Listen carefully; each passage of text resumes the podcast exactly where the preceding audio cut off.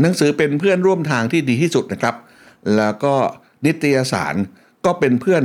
ที่นำเรื่องใหม่ ๆ เรื่องราวที่น่าสนใจมา พบกับเราเป็นประจำเป็นรายเดือนรายปักรายสัปดาห์ น่าเสียดายครับผม เพื่อนเหล่านี้หลายคนล้มหายตายจากไปแล้ว เหลือแต่คนอ่าน คนเขียนไม่ค่อยมีแล้วครับผม Listen to the Cloud เรื่องที่ The Cloud อยากเล่าให้คุณฟัง พบกับรายการวัยรุ่น 70 ผมทองทองจันทรสุ ผู้ที่มีอายุใกล้ 70 จะมาย้อนยุคให้ท่านฟังถึงเหตุการณ์ เมืองไทย และความรู้สึกความทรงจำต่างๆ ว่าคนในวัยรุ่น 70 อย่างผมนั้น พบเหตุการณ์เมื่อปี 70 อะไรมาบ้าง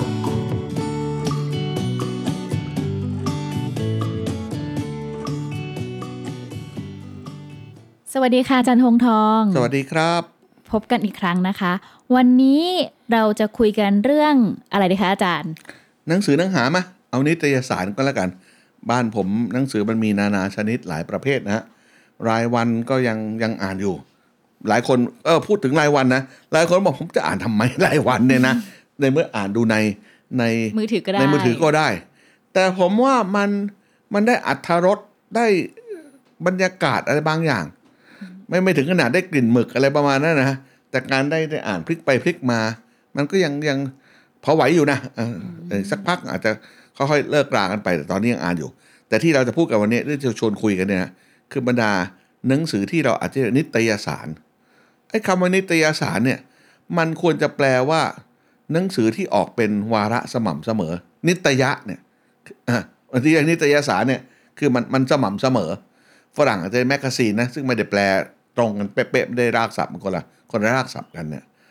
นิตยสารเนี่ยผมคิดว่าในยุคสมัยที่ผมเป็นเป็นเด็กเป็นวัยรุ่น หรือจนเริ่มทำงานแล้ว มาจนเมื่อไม่กี่ปีมานี้เองเนี่ยมันเป็นมันเป็นสิ่งจรุงจรุงใจของเราอยู่พอสมควร มีทั้งความบันเทิง ความคิดสติปัญญา แล้วก็การพักผ่อนหย่อนใจอะไรหลาย ๆ อย่าง แต่ก่อนผมลองนึกดูนะฮะว่าเวลาที่เราเดินทางไปไหนมาไหนเนี่ย ร้านที่เป็นแผงขายหนังสือเนี่ยมันเยอะนะนะฮะปัจจุบันน่ะผมหาไม่เจอนะ ปิดไปเป็นคาเฟ่หมดแล้วค่ะอาจารย์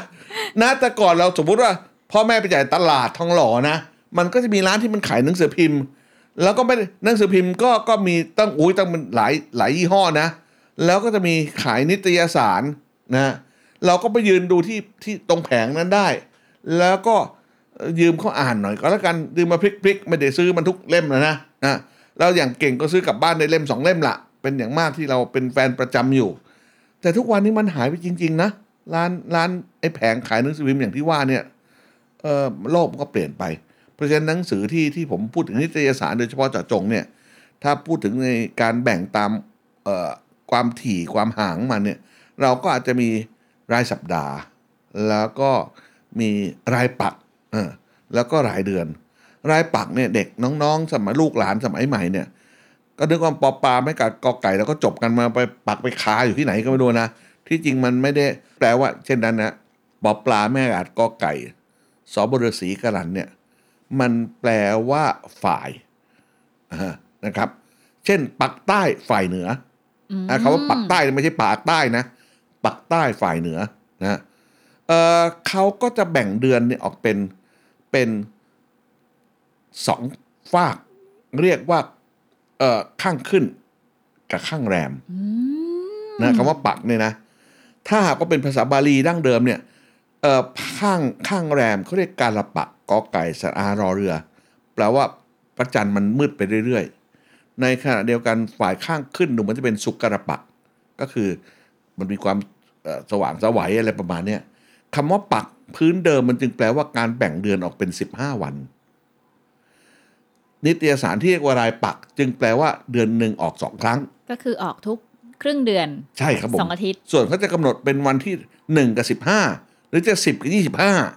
ก็ก็แล้วแต่เขาแหละหรือสิบกับสิบกับอะไรสิบก็กับสามไม่ใช่สามสิบสิบกับยี่สิบห้าอันนั้นแต่เขาตกลงกันเองก็แล้วกันว่าเขาจะออกเมื่อไหร่อย่างไรก็แล้วกันนะครับ นี่ก็คือรายปักแล้วก็รายเดือน นะครับทุกวันนี้ก็ยังเหลือรายเดือนอยู่บ้างนะ ส่วนรายเดือนเนี่ยก็ชื่อมก็บอกอยู่แล้วนะครับว่าเดือนละหนประมาณนั้นนะรายเดือนวันนี้ยังเหลืออยู่นะ เท่าที่ผมนึกออกทันทีเนี่ยนะคืออสทนะครับ เป็นวารสารนิตยสารของการท่องเที่ยวแห่งประเทศไทย ที่แนะนำการท่องเที่ยวแหล่งท่องเที่ยวอาหารการกินที่พักแรมในสถานที่ต่างๆนะฮะ อ่าอาจจะเจือด้วยที่พักหรือการเดินทางต่างประเทศบ้างแต่หลักต้องเน้นประเทศไทยแหละมันชื่ออสทนี่นะองค์การส่งเสริมการท่องเที่ยวแห่งประเทศไทยมาแต่เดิมละนะครับอยู่ยังนี่ยิ่งก็ยงยังค่ะอยู่ยั้งยืนยงมาก ผมบอกรับหรือเคยอ่านมาตั้งแต่เป็นเด็กนะ ผมว่าผมมีเล่มเก่าที่เก็บอยู่ในบ้านเนี่ยตั้งแต่2,510 หรือ 10 ต้นๆ ผมยังเก็บอยู่เลยนะบางเล่มนะนะครับเก็บด้วยความงกด้วยความเสียดายว่าปกสวยเป็นพิเศษอะไรประมาณเนี้ยเอ่อทุกวันนี้ก็ยังยังอยู่ นี่เคยสืบความหรือเคยถามน้องๆ ที่เขาทำงานอยู่การท่องเที่ยวเนี่ยเขายังมีสมาชิกบอกรับเขาอยู่เนี่ยมาน่าจะประมาณเป็นเดือนหมื่นอะนะซึ่งก็เยอะมากเลยนะ ต้องถือว่าเก่งมากในการที่ทำให้อยู่ได้นะครับเอาล่ะแต่รายเดือนอื่นๆ ผมเห็นว่ามันมันหายไปซะมากแล้วล่ะ แทบจะไม่เหลือแล้วล่ะ ใช่ค่ะ นอกนั้นก็เป็นวารสารนิตยสารของทางราชการ ซึ่งไม่มีใครอ่านก็ช่างเขาเถิดปล่อยเขาทำไป ก็ทำแก้บนก็ว่ากันไปไม่เคย ไม่เคยเห็นหรอกที่มันเผยแพร่จริงคืออสทที่ว่าเนี่ยนะเอ่อรายปักรายสัปดาห์เนี่ย ทุกวันเนี่ยเอารายข้ามมารายสัปดาห์ก่อนนะรายสัปดาห์เนี่ยที่เป็นเป็นนิตยสารที่มีความหลากหลายของเรื่องเนี่ย ผมคิดว่ามันเหลือน้อยเต็มที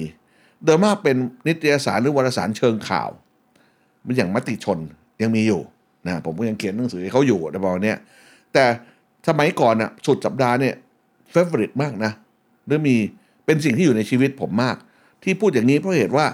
แม่ผมเป็นคนเป็นนักเขียนเขียนหนังสือนะ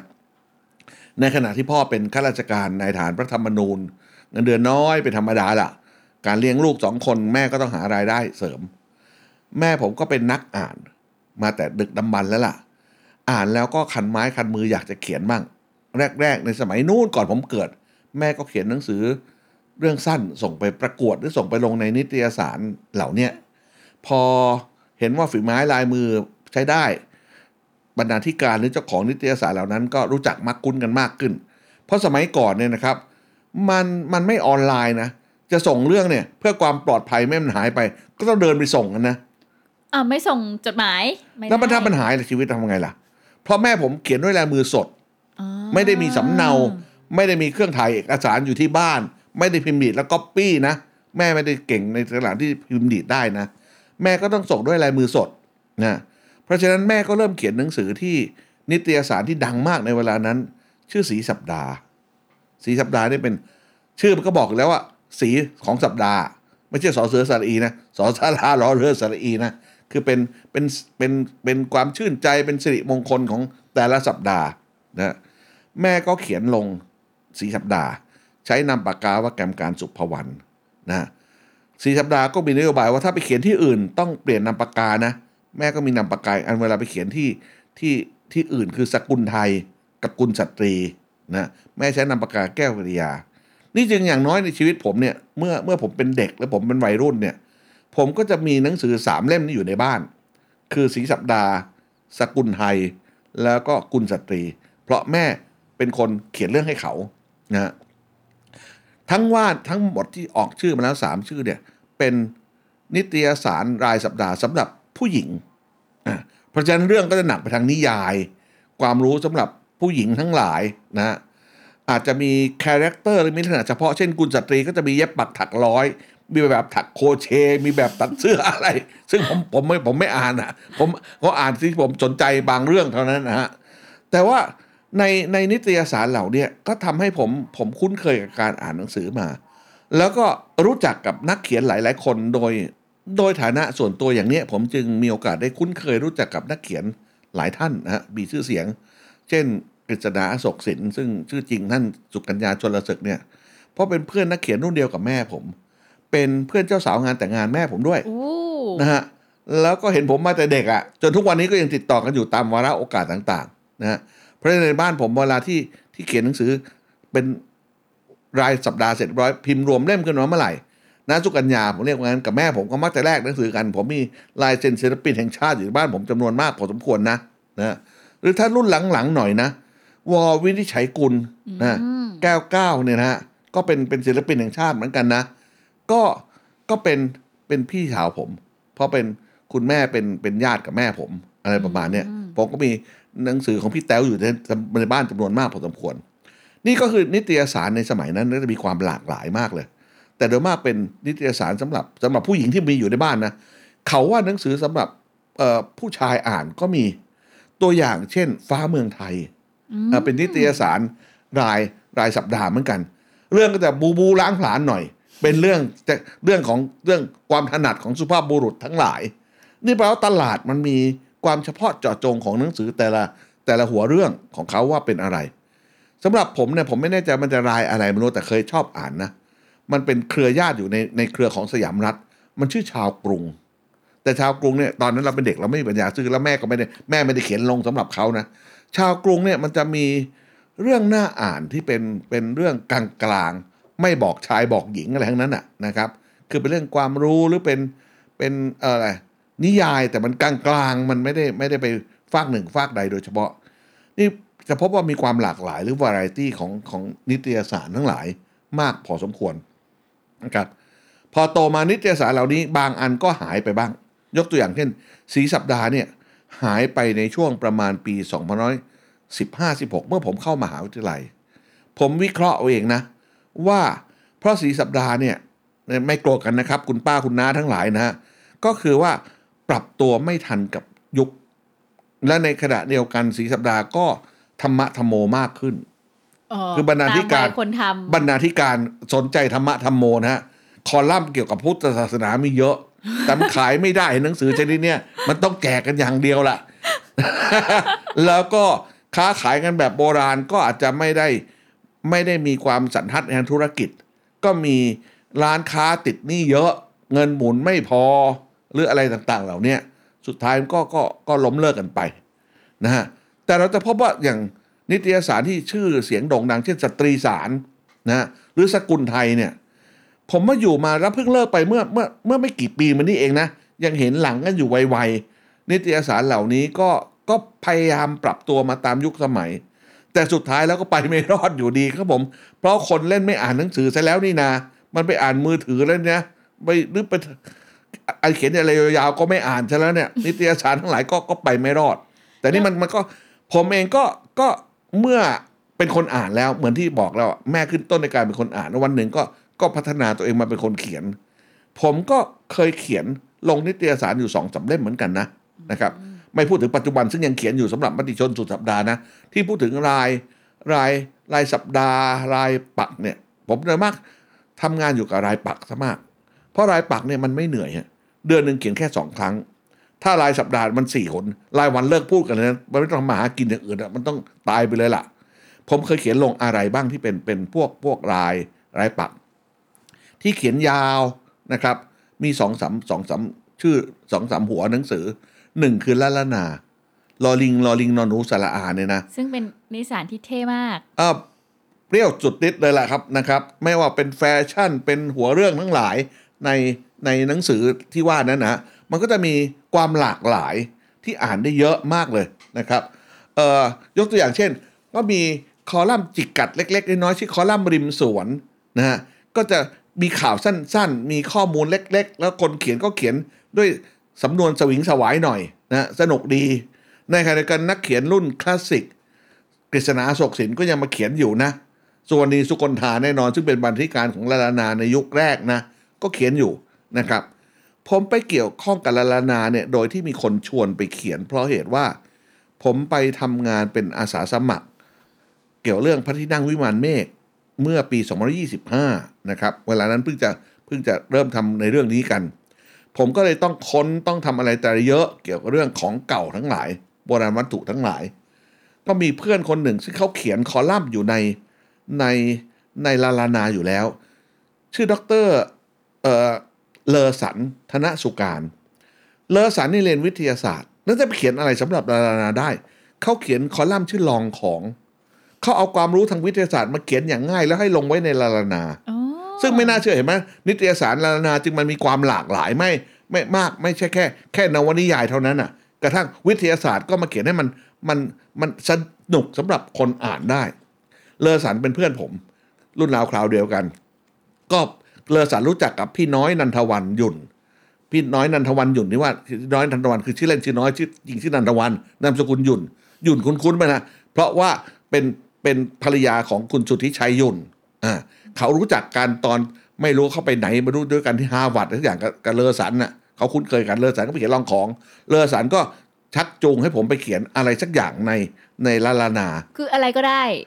อะไรก็ได้แต่ตกลงสุดท้ายผมคุยกับพี่น้อยนันทวัน ว่าตกลงผมเวลาผมค้นข้อมูลไว้เรื่องของเก่าเยอะ ผมควรจะเขียนเรื่องของเก่าดีไหมก็ตั้งชื่อว่าคอลัมน์ชื่อของสวยของดีข้างผู้แผ่นดินพุทธเจ้าหลวงนะครับ ก็เขียนอยู่สักสองปีมั้งสองปีก็มันก็โขอยู่นะ มันปีหนึ่งปีหนึ่งมันก็ห้าสิบตอนถูกไหมห้าสิบเออมายี่สิบสี่สองปีก็ห้าสิบกว่าตอนอะประมาณนั้นน่ะนะเพราะมันลายปักนี่นะครับสิบสองคูณยี่สิบสี่ยี่สิบสี่คูณสองเข้าไปก็สี่สิบแปดละประมาณเนี้ยตอนหลังก็เปลี่ยนซีรีส์ไปเรื่อยพอพอหมดมุกก็เปลี่ยนไปเรื่อยเป็นภาพงามของความหลังอ่าเอาภาพเก่า ภาพจากหอจดหมายเหตุมาเขียนอธิบาย ภาพจากบ้านญาติพี่น้องมาอธิบาย อะไรต่ออะไรนี่ก็เป็นซีรีส์อีกนิตยสารหนึ่งที่ผมเขียนอยู่บ่อยนะ คือแพรวแพรวเนี่ยผมเขียน เพราะว่ารู้จักมักคุ้นกับคุณ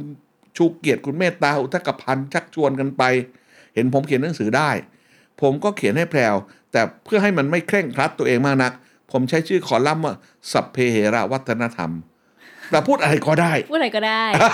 พูดอะไรก็ได้ บางยุคก็เปลี่ยนไปเป็นชื่อพระราชศรัทธาพูดถึงทางวัดวาอารามต่าง ๆ ต่าง ๆ เหล่าเนี้ยนี่ก็มีความหลากหลายมากนะฮะ อาจารย์คะแล้วสมัยก่อนส่งต้นฉบับยังไงคะผมพัฒนากว่าแม่ขึ้นไปหน่อยคือแฟกซ์ไป ยังไม่มีอีเมลเลย แล้วมันต้องส่งก่อนกี่วันนะคะอ๋อประมาณร่วมเดือนเลยนะ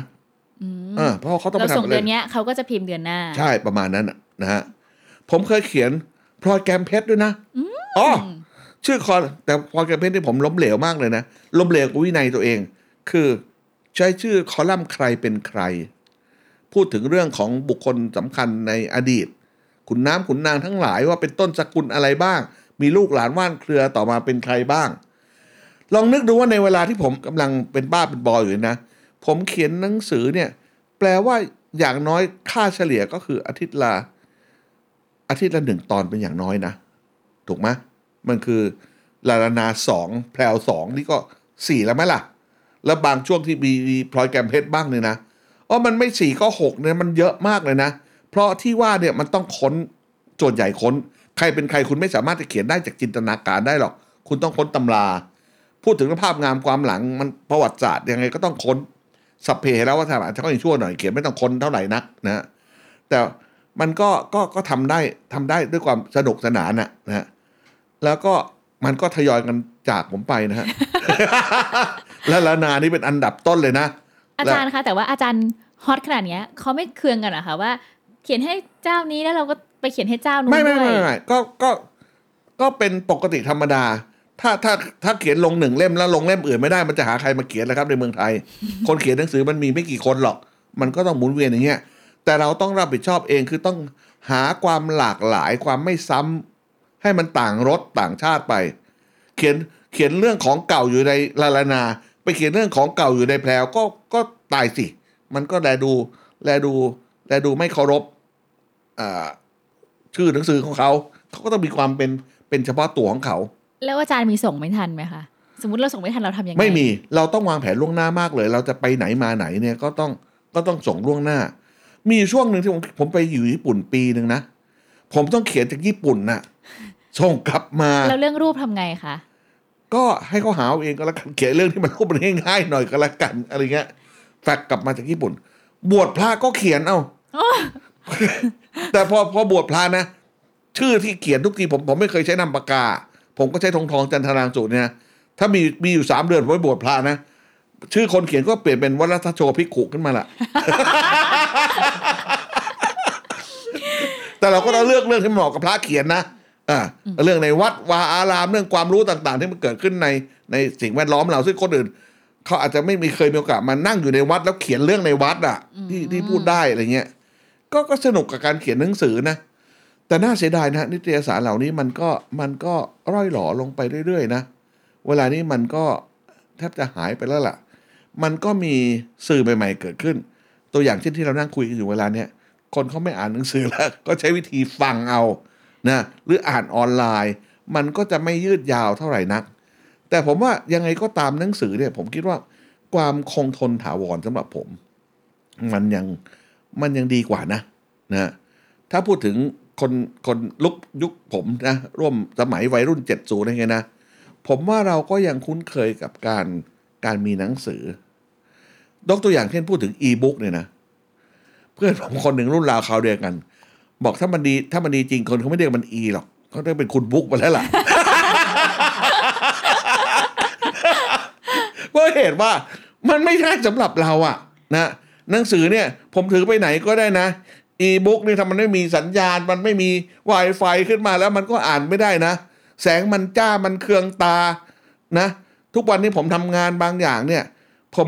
ผมค้นกฎหมายเนี่ย ผมก็ต้องการกฎหมายเป็นเล่มฮะไม่ใช่กฎหมายที่อยู่บนหน้าจอ พอกฎหมายเป็นเล่มเนี่ยผมพับมุมมันได้ ผมพลิกดูสามหน้าพร้อมกันเอานิ้วสอดขั้นเอาไว้ได้ แล้วผมไปเปิดดูบนจอมันดูได้ทีละหน้า แล้วผมทำยังไงล่ะ ผมจะขีดจะวงอะไรก็ไม่ได้ทั้งนั้นน่ะ เออ ประมาณเหล่าเนี้ยรวมทั้งนิตยสารทั้งหลายด้วยนะ การอ่านหนังสือ ความต่อเนื่องอะไรตอะไรเหล่านี้ผมคิดว่า หนังสือก็ยังยังมีคุณค่าสำหรับคนวัยผมนะ แต่อย่างว่าเราก็อาจจะต้องยอมรับความจริงเหมือนกันว่า ทักษะประสบการณ์ชีวิตของคนแต่ละรุ่นมันก็แตกต่างกัน เราจะบอกว่าเราจะบอกไอ้สิ่งที่เรารู้จักและสิ่งที่เราคุ้นเคย มันเป็นของดีที่สุดและห้ามเปลี่ยนแปลง มันก็ไม่ได้หรอก คนเขาก็คนก็คนเขาชอบอ่านอีก็อีกันไป ผมก็ไม่ว่า แต่อย่ามาบังคับผมไปอีด้วยก็แล้วกันผมก็จะอ่านเป็นแผ่นๆเป็นกระดาษผมเนี่ย มันก็เป็นของธรรมดาละแล้วก็มันก็มันสืบค้นง่ายนะสำหรับผม อย่างที่เราพูดกันเดี๋ยวเนี้ยจริงเรียกพอดแคสต์หรือเปล่าไม่รู้นะ ประมาณเนี้ยนะเออ สำหรับผมก็ยังไม่คุ้นเคยน้องๆลูกหลานอาจจะคุ้นเคยอะถ้าอยากจะฟังอีกหนมันก็มันก็คงมีวิธีสืบค้นหรอก แต่สำหรับผมเนี่ยหนังสือผมหยิบง่ายกว่า ผมเดินมองปราดสายตาไปทีเดียว ผมเห็นสันหนังสือ ผมรู้แล้วผมจะอยากอ่านหนังสือเรื่องอะไร เพราะฉะนั้นก็มันจึงเป็นเป็นสื่อที่มากับยุคกับสมัย ผมก็เลยนึกว่าสื่อทั้งหลายมันก็เป็นไปตามกาลเวลาของมันนะ วิทยุมันก็มันเคยฮิตมาก เมื่อนู้นนานหนักหนาแล้วล่ะ ทุกวันนี้วิทยุก็อาจจะจะมีคนฟังน้อยลงไปนะครับ ทีวีมันก็เคยฮิตมากเลย ปัจจุบันมันก็มันก็แผ่วลงไป แล้วก็หนังสือนิตยสารทั้งหลาย สีสัปดาห์สกุลไทย สตรีสารลาลานาพระแก้มเพชรนะเออแพรวยังอยู่มั้งแต่เขาปรับตัวมากนะ แพรวเขาเปลี่ยนมากเลยนะ ประธานโทษเถอะ ปรับตัวมากจนผมไม่รู้จะอ่านอะไร คือเนื้อหามันไม่ใช่สำหรับคนวัยผมจะอ่านแล้วล่ะเขาก็มีคนคนอ่านหรอก มันเป็นแพรวสุดสัปดาห์ เอ่อมีความเฉิดฉายของลูกหลานทั้งหลายนะ แต่เราก็ไม่รู้จะอ่านอะไรกับมัน มันไม่มีอะไร แล้วแล้วเขาก็เขาควรจะเลิกชวนผมเขียนได้แล้วล่ะ ถ้ามาชวนผมไปเขียนก็คงไม่มีใครอ่านอยู่ดีหรอก เราก็ต้องรู้ความเปลี่ยนแปลงของของโลก เขาจะอยู่ได้เขาก็ต้องปรับตัว ไอ้เราไอ้เราไม่เราปรับช้าหน่อย เราก็อยู่กับเราก็อยู่ในสิ่งที่เราคุ้นเคยก็แล้วกันเราอยู่กับในออยู่สในทของอยู่ในเราเซฟโซนของเราแล้วเราก็อย่าไปวุ่นวายกับใครนักนะนี่ก็คือเรื่องนิตยสารว่าไปทำไมมี ผมก็ไม่รู้เหมือนกันไอ้พอดแคสต์อย่างที่เรากำลังพูดกันอยู่เนี่ย มันจะอยู่ยั้งยืนยงไปได้แค่ไหน อีกสิบปีข้างหน้า เรามาฟังคนที่มันยังมีมันมีตัวใหม่ ๆ มันมีอะไรไหมอยู่ดีนึกขึ้นในใจ แล้วมันรู้ได้ยินขึ้นมาโดยหูขึ้นมาเลยดีเนี่ย มันมันเทคโนโลยีมันอาจจะไปถึงขั้นนั้นแล้วก็ได้นะ ผมก็ไม่รู้เหมือนกันหรอก อืมงั้นก็เรื่องเสน่ห์สิ่งพิมพ์ยังไม่จบง่ายๆนะคะ เดี๋ยวตอนต่อไปมาฟังกันว่า วัยรุ่นเจ็ดศูนย์อาจารย์ทงทองจะมาเล่าเรื่องอะไรกันอีกสำหรับวันนี้ขอบคุณมากนะคะอาจารย์ สวัสดีครับ ติดตามเรื่องราวดีๆ และรายการอื่นๆจาก The Cloud ได้ที่ readthecloud.co หรือแอปพลิเคชันสำหรับฟังพอดแคสต์ต่างๆ